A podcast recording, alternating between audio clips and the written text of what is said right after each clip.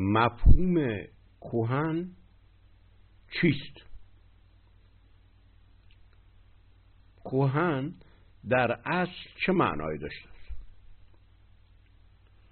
دانش کوهن که فردوسی درباره زال در خانه سیمرغ می آورد چه معنایی داشته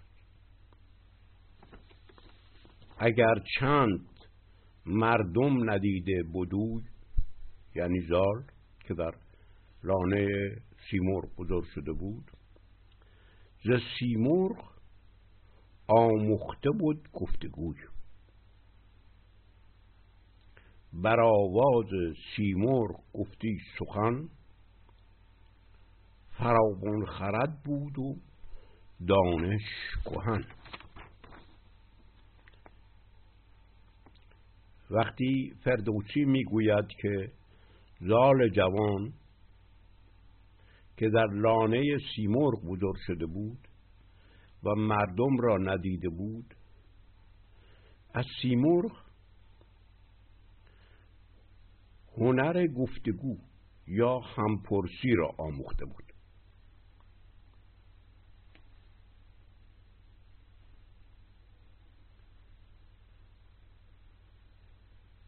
حالا شما برای این سخنرانی فراموش کنید که سیمرغ مرغ و جوجه کباب بوده است. فکر کنید همون مفهوم قدیم ایران رو که خدای ایران بوده است فرض محال که محال نیست. برای یک لحظه می شود این محال را پذیرو و اون وقت اندیشه را سنجید که آیا این خدا بوده است یا جوجه کباب؟ سیمرغ معمولا در اثر داستانی که شیخ عطار آورده است در منطقه تر به معنای سی تا مرغ فهمیده می شود که با هم در پایان می بینند یک مرغ. البته مفهوم دقیق آن غالبا فهمیده نمی شود علتش هم این بوده است که این مفهوم خدا در فرهنگ قدیم ایران فراموش شده است. خدا در فرهنگ ایران تخمی بود که سیوشه سی شاخه زمان می‌شد. تخمی بود که سی شاخه زمان بود. روزهای ماه را هر کدام را این همانی با یک خدا می‌دادن اون وقتی این سی روز را می‌گفتن پیدایش سی تا خدا از یک خداست. این بود که زمان یک درخت بود که سی شاخه داشت. از این رو این همون تخم یک خدا بود که سی و سه تا خدا می‌شد. این ایده چون که خدای زمان که رام باشد اسمش جی بود. یکی از اسمش که جی یعنی زندگی باشه. این خدای هم زندگی بود هم زمان. طبعا این مفهومش این بود که کل او در کل زندگی شاخه و برگ می شود. و همه این شاخه و برگ ها خود او هستند.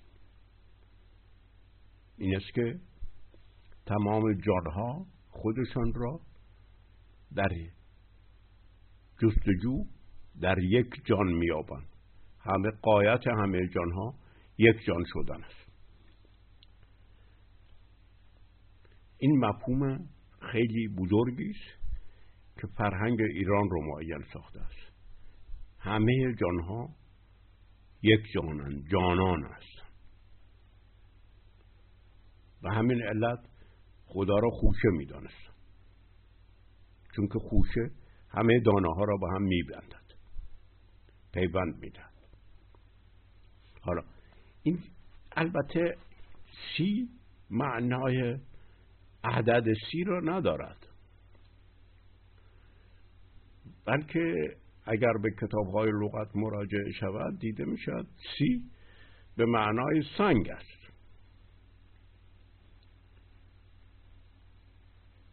سی مرغ یعنی مرغ سنگی. این سنگ معنای اصلیش چی بوده؟ است معنای اصلیش اتصال و امتزاج دو چیز یا دو نیروی یا دو کس یا دو اصل با هم بوده است که اینها با هم آفریننده می شده است. اینا را اگر در زیر لغت سنگام و سنگم و سنگار و اینها ببینید می‌بینید هنوز در این واژه ها معنای اصلیش را نگه داشته است. به ویژه در سانسکریت که هم به همین معانی باقی مانده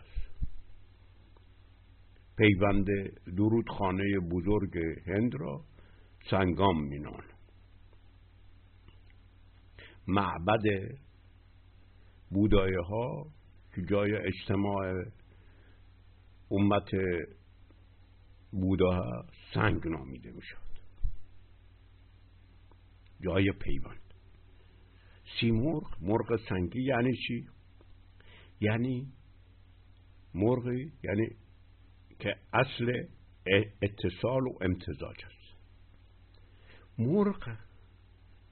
وای که در اوستا همون کلمه هم باد است هم مرغ است. اینها باد را که وزش هوا باشد جنبش هوا باشد این همانی می‌دادند با مرغ. و یانیتان که کلمه وزیدن باد باشد معنای پرواز کردن داشت. این علت داشت علتش چی بود؟ علتش بود که اینها اصل دنیا را نادیدنی و ناگرفتنی می‌دانستن. بهترین صورت ملموس برای این کار باد بود. چرا؟ این باد در حرکت ابرها نمودار می شود اما ناگرفتنی می ماند این مرحله اول پیدایش اون اصل دنیاست که صورت پیدا می کند که ناگرفتنی اما دیدنی است. که بعدش این فکر در به اندیشه انتقال پیدا می‌کنه. حالا این سیمرغ که گفتیم معنیش مرغ سنگی میشه باشد؟ یعنی چی؟ یعنی اصل اتصال و امتزاج است. اصل پیوند است. خب اصل پیوند انسان ها چیست؟ گفتگوست این است که سیمرغ برعکس الله و یهوه و اینها مشغول امر و نه دادن نمی شود بلکه هنر همپرسی رو به انسان یاد می‌دهد انسان همپرس خدا می شود انسان نیاز به پیغمبر و نبی و مظهر و اینا ندارد که واسطه باشد هر انسانی با خدا گفتگو می‌کند. این سنگ یعنی اصل پیوند و امتزاج. دو چیز که به هم پیوستند اصل آفریننده میشه. این مفهوم ایرانی از آفریدن بوده است. مفهومش نبوده است که خدایی خالقی خلق می‌کند بلکه مفهوم این بوده است که پیوند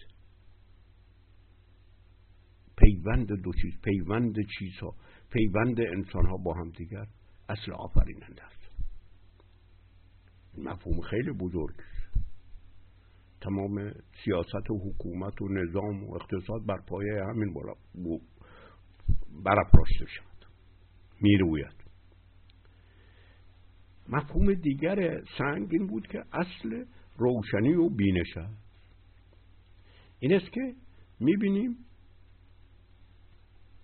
که میآید که بر آواز سیمور گفتی سخن فون خرد بود و دانش کهن در همون خانه سیمرغ کودک زال فراغون خرد بود و دانشگاه معنای آواز سیمرغ را در گرشاسنامه اسدی توسی می‌توان باز یافت آواز سیمرغ ارکستری از ابزارهای گوناگون موسیقی است. و این خدا که نام اصلیش ارتا می باشد به جای امر و نهی دادن برای جامعه ارکستر می نوازد. و از آهنگ شاداب او همه سر مست از شادی می شود نمیاد امر و حکم کند. آقا بزنید بکوبید بکشید به فرعون چنین بگویید مردم را بترسانید. اینها را نمی‌گوید. بلکه برای همه با ارکسترش آهنگ شادی می نوازد حالا این این رو من در جلد سیم زال زریا زردوش در همون مقدمه به طور طولانی بحث کردم. و اینکه انسان مسئله ای رو که ما می‌خواهیم اکنون بهش بپردازیم انسان نزد خدا در لانه خدا دارای خرد فراوان می باشد این جای شگفت است. چون انسان نزد الله در پیش الله یا یهوه و پدر آسمانی وجودی جاهل است. این چیز که در مقایسه با خدا انسان دارای خرد فراوان و دانش کوهن است. اینکه خدای ایرانی به زال یا انسان در خانه خود هنر گفتگو با خدا هنر همپرسی با خدا را می آموزد شگفتارورتر است. خدای ایران هنر گفتگو با خود را به همه انسان ها می آموزد چجور همیشه با انسان گفتگو می‌کنه؟ این بحثی است که ما در فرهنگ ایران همیشه دنبال خواهیم کرد. او امر و نهی امر و نه نمی‌دهد. کارش دادن امر و نه نیست. کار او کار او حکم دادن و تابعیت خواستن و اطاعت خواستن از انسان نیست. او نمی‌خواد که انسان خواهد تسلیم او بشه. بلکه هنر او گفتگو و همپرسی با انسان هاست.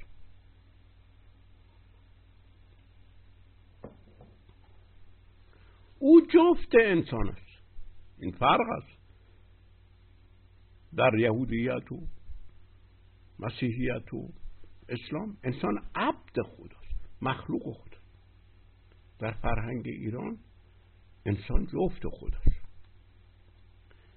با دوستش هم پرسی و گفتگو می کند با جفتش با یارش. البته این هنرها نزد خدایان تازه وارد بسیار خطرناک است اونا چنین چیزی با انسان نمی‌خواهند و چنین رابطه ای نمی‌خواهند داشته باشند.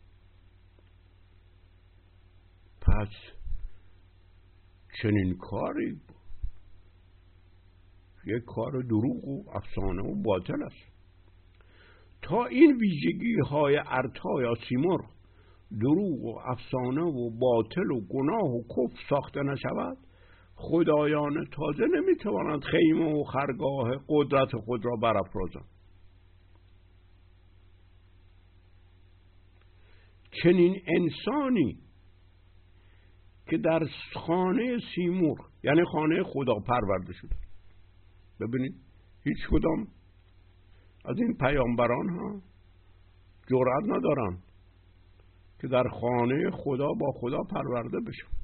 از پستان خدا بنوشن نه محمد نه عیسی نه موسی. این خبرها نیست.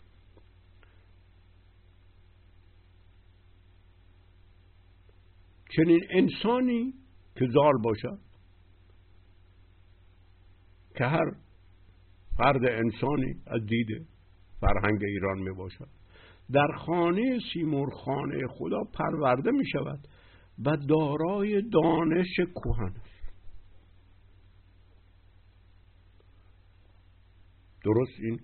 سر این نکته می خواهیم بمانیم. اولین معنای کوهن که ذهن ما را فرا می‌گیرد و بر آن چیره می شود پیری و کهولت و سالخوردگی و قدمت است. و درست همین مانع می شود که ما این دانش کهن را بفهمیم. و از همون آغاز چون که خودمان نمی‌فهمیم و فراموش از اذهان ما فراموش ساختن که این کهن چه معنایی داشته خواه نخواه ما فوری می‌گوییم این این داستان افسانه است و دروغ است و جزو فانتازی ها و خیالات کودکانه انسانهای اولیه است. به این ترتیب مسئله را حل می‌کنیم. کهن چیزی است که از رونق و رواج افتاده است. بر اثر گذشت روزگار از مقبولیتش کاسته شده است. بس بر اثر مرور زمان از جلوه و زیباییش کم شده است. مزمن شده است. فرسوده شده است. مقاومت و تاب و توانش را از دست داده است. بر اثر گذشت زمان فراموش شده است دیر مانده است بسیار توقف کرده است دیر زیسته است از یادها رفته است. اینها کوهن است برای ما. درست همه این معانی معانی است که بعد به کوهن داده. و ذهن ما با اون معانی آشغالی که به آن داده اند و در ذهن ما حاکم ساختن. نمی‌گذارن ما معنای این دانش کهن رو بفهمیم. از این رو تنها چاره ای که پیدا می‌کنیم می‌گوییم این افسانه و دروغ است. همه این معانی معانی دست دوم هستند که معنای اصیل آن را ترد و تبعید یا تهنشسته کردند معنای محجوری کردند که دیگر به سختی می‌توان آن را با آگاهی آورد و به سختی می‌توان وجودش را اثبات کرد. زالی را که هنوز زاده نشده ببینید ما شروع می‌کنیم از سر. داستان را یک خورده از سر بازبینی می‌کنیم. زالی را که هنوز ناز زاده نشده در اثر دورنگ بودن دور افکنده شده. در کوه در جایی که خانه سیمرغ است گذارده شده است. و سیمرغ اون را در لانه خودش که سقفش سریاست یک بار شاهنامه را دقیق بخون. اینا مقولات شاعرانه نیست. این نکات را با دقت باید توجه کرد. در این خانه که سقفش سریاست در این ایوان پرورده شد و مردم را ندید. از کجا چنین دانش کوهنی را دارد؟ ببینید با زمینه به ما می‌دهد که بگوییم آقا اینها افسانه های کودکان است. بنابراین مجبوریم فوری آن را دروغ و افسانه سازیم چون اینها با مفهوم ما از کوهن از کهنه جور در نمی آید درد سر هم همین مفهومی است که از کوهن در ذهن ما اندیشه ما را معلوم معین می سوزد اغلب این تفکرات فلسفی همش روی همین معانی دست دویومی است که در باجه ها بدیهی ساخته شده است. اینها همه زاد و ولد قدرت های حاکم در اجتماع و ما در این تفکرات فلسفی ناخواسته همیشه این قدرت ها را به شیوه استوار می سازیم و امتداد میدیم. این می شود همین فلسفه. پس بنابراین باید در همه این واژه ها رفت ریشه هایش رو پیدا کرد. سیر نمو. سیر رشد جور یک واژه بخشیدن جور رشد کرده است. تا این رو ما نداریم تفکر فلسفی بیهوده و بیمعناست زال در اثر دو رنگ بودن این سرخ بودن روی و همه موی اندام سفید بودن. این سیاه چشم بودن و سفید موی, سفید موی بودن. هم می‌تواند نشان بچه اهریمن بودن او باشد هم می‌تواند نشان پری زیبا و مهر بودن او باشد. چرا این دوتا با هم در شاهنامه میاد؟ که میگه بچه اهریمن است یا پری زیبا و پریش اگر بچه اهریمن است چطور می‌شد پری باشه. این امبیوالنس بودن این خودش خیلی مهم است. گیرند که این بچه اهریمن است یا پریش پری پری معناش عشق و زیبایی این دو رنگ به هم چسبیده بودن درست همون مفهوم تخم بودن یا تو امان و همزاد بودن است که زردوش بر ضدش قیام کرده است. ببینید متوجه نکته حساس داستان می‌شویم. دو رنگ بودن به هم چسبیده. یعنی یعنی چی؟ یعنی چیزی اصیل است. یعنی زال کودک یعنی هر کودکی هر انسانی اصیل است. از خود است. سنگ است. سنگ همین معنا رو دارد یوغ است. یوغ هم همین معنا. همزاد است. اینا همین رو دارد پلنگ است. گور است. اینها همه واجه های هستند برای دو رنگ به هم چسبیده پیسه است ببینید همه بعدش زشت داده چیزی اصیل است. چیزی از خود است. اصالت ارتایی یا سیمرغی دارد دوانه تخم. دوانه که شده دانه. یعنی چیز همزاد جفت. یا تو توم است. توم که تخم باشد. در ابری و آرامی معناش یعنی همزاد. جفت به هم چسبیده است. سنگیست ببینید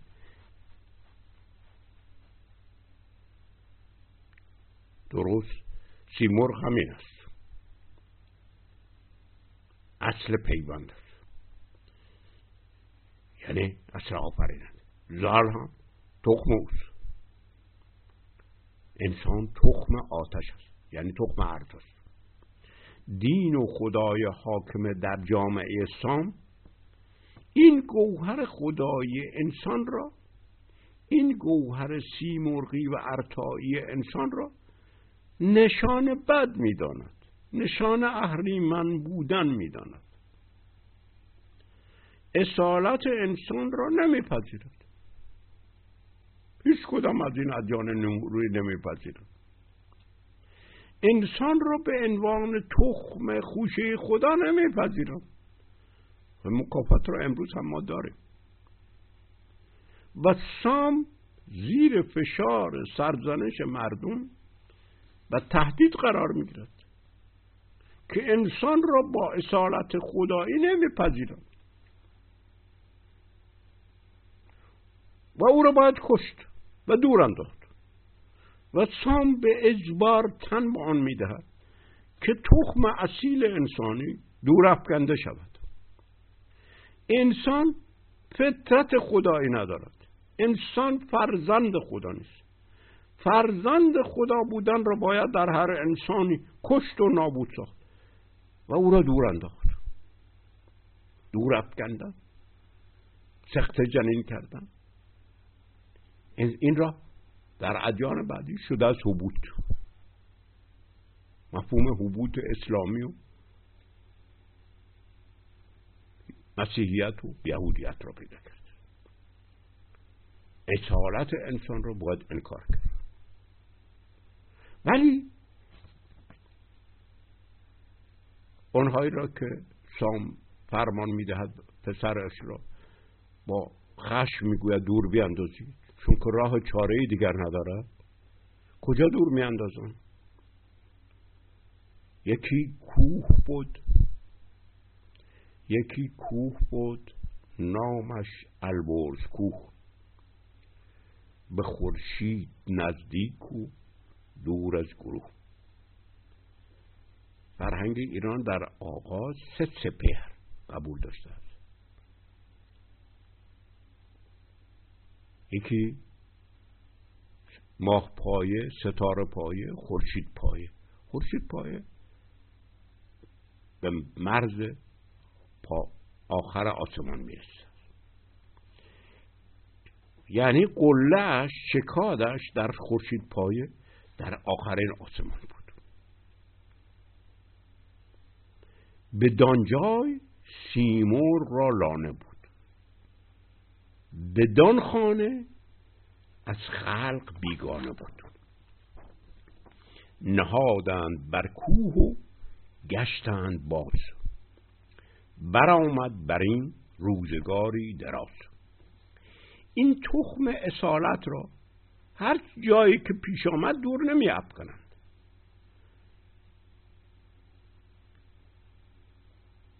اونها یک چیزی می‌دانند.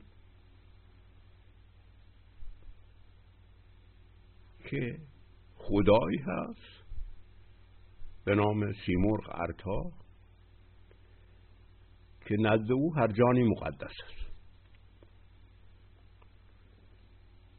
این تخم را کجا میاندازند این زال را؟ در کوهی که فرازش خانه سیمرغ است. و در خانه سیمرغ خلق راه گزند زنی ندارند یعنی در خانه سیمرغ همه جانها مقدس. کسی حق و قدرت آن را ندارد که به جانی گزند بزند. این را می‌گویند قداست جان. گزند ناپذیر این جمله اول حقوق بشر است. گزند ناپذیری انسان. این نشان آن است که می‌دانستند تخم اصالت را که همه خلق در اثر دینشان محکوم به مرگ و نابودی می‌کنند کجا باید افکند سیمرغ در این کوه که الورد باشد خانه دارد. ال برزه. ال خدای زایمان اسم سیمرغ. است برزه یعنی متعالی بلند. و این خانه سیمور هر در این خانه سیمور هر جانی گزن ناپذیر در این خانه است که تخم دور افکنده که تخم دور افکنده و مطرو که اسارت خدایی دارد پذیرفته می شود همه ادیان دور می همه انسان ها اصالت انسان را انکار می‌کنن اما کجا پذیرفته می شود این اصالت انسان. انسان در اصالتش در خانه سیمور اصالتش پذیرفته می شود. در این خانه سیمور که فراز کوه و فراز درختانی است که سر به خوشه پروید میسایند و امکان گزند زدن به جان نیست. زال تخم انسان در اصالتش پذیرفته می شود. و در این خانه خدا هست که او پرورده می شود. و دارای خرد فراوان و دانش کهن می شود این دانش کهن با کوه و فراز کوه رابطه مستقیم و بیواسطه دارد. من برای اینکه شنوندگان را یک راست به مطلب نزدیک کنم در آغاز خلاصه و زبده مطلب را می‌گویم.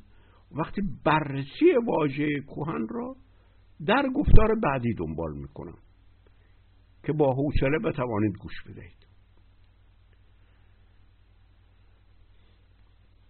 من در آغاز خلاصه و گزیده مطلب را که در بررسی و پژوهشم آیدم شده است می‌گویم و سپس جزئیات بررسی را در گفتار دیگر پیش مینم کوهن که در پهلوی کوهون است در اصلش کخ وون یا کخ ون بوده است. کخ کوخ یعنی نی. ون درخت است وون همون باز درخت است. واژه آلمانی بام هم یا هلندی بون هم همین واژه است. همین کلمه بون ماست که این معانی را هم دارد. این کوهون به معنای درخت یا بون نی است. خوب. متوجه باشیم. کوهن چیز درخت یا بون نی؟ بیخ. پیخ. بیخ. پیخ به معنای گره نی در عبستان. و چون نای این همانی با زهدان و اصل ساینده داشت دانش کهن به معنای دانشی است که از بن وجود انسان زاییده می شود و پیدایش می یابد. و از آنجا که این مفهوم مفهوم دانش مفهوم داستان مفهوم زند مفهوم شناخت همه این مفاهیم با فرهنگ زن خدایی در آغاز پیوند داشتند این فرهنگ را کهن میخواندند می‌گفتن روزگار کهن. همه واجه های مربوط به بینش و شناخت در این فرهنگ زایشی و پیدایشی و رویشی بودن. مثلا فرزانه هنوز در کردی پرزانک باقی مونده. است یعنی زیتون فرزانگی. چیزیست که زایشیست. دانا که زانا باشد معنای زاییدن دارد کوهن کوهون که نین باشد به معنای نین به معنای بیخ نای باشد به معنای همیشه نوشونده همیشه آفریننده همیشه سبز است. نی در اثر گرهی که دو بخش را به هم پیوند می‌دهد نماد اصل آفریننده است. از این رو دیده می شود که نی در ابستا توا که نی است تباشیر یعنی شیره نی. در ابری به کشتی نوح چون از نی ساخته شده بود تبا گفته می‌شد. به نی می‌بینیم در عوستا این همانی داده می شود همون با معنی توم یعنی تخم. تخم هم گفتیم دوان است تو امان است. ببینید تخم برابره با نی. در خود واژه تخم هم می شود چون که این واژه تخم همون واژه دوخ بوده است. و چنان که در سقدی هم می‌بینیم مردم که مرد تخم باشد می‌بینیم مردوخ است.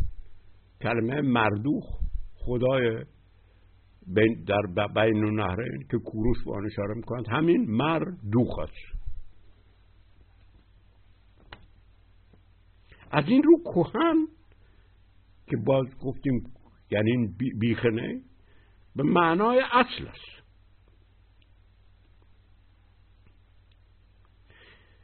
این این است که با این اندیشه که دانایی و شناخت و فرزانگی زاییدنی است ادیان میترایی و زردوشی سخت می جنگیدن.